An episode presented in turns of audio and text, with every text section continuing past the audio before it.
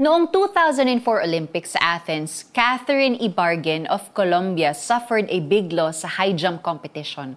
Siya ay natapos sa 30th na pwesto matapos ang lahat ng matinding training at hirap niya.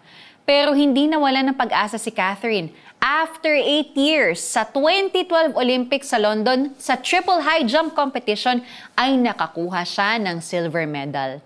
Sa gitna ng kanyang pagsikat, patuloy ang matinding pagtsatsaga ni Catherine. It bore fruit dahil she won the gold medal in triple jump at the 2016 Olympics in Rio. She made a mark in history. Lahat ng ito'y dahil hindi siya natinag sa failures at dahil nagpakatatag siya hanggang sa maging successful. Ang buhay natin ay puno ng paghihirap at pagsubok. Kailangan natin lahat magpakatatag, to have perseverance. Alam mo ba na ang Greek translation ng salitang perseverance ay hippomeno? Ang ibig sabihin nito ay confidence sa katapatan ng Diyos na hindi nagbabago. Nagkaroon ka ba ng malalang sakit? Nabigo sa ambisyon mo o nawala ng mahal sa buhay? Puno ka man ng kalungkutan at feeling loser? Huwag kang magpatinag. Mag-persevere ka. Alam ng Diyos ang lahat ng naiisip at nararamdaman mo. Pero mas alam niya na hindi ito ang itinakda ng katapusan ng buhay para sa iyo. Nauna nang ipinanalo ni Jesus ang laban sa Calvary nang malampasan niya ang kamatayan at maibigay sa atin ang kaligtasan.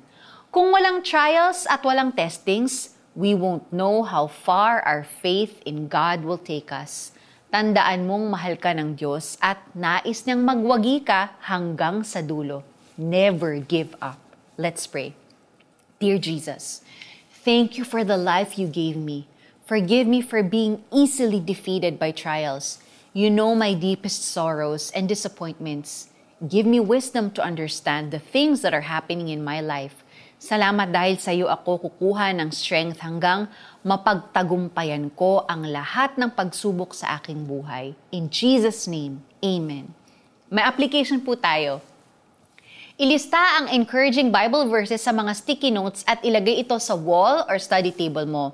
These verses can help inspire you to persevere. Mga kapatid, magala kayo kapag kayo'y dumaranas ng iba't ibang uri ng pagsubok.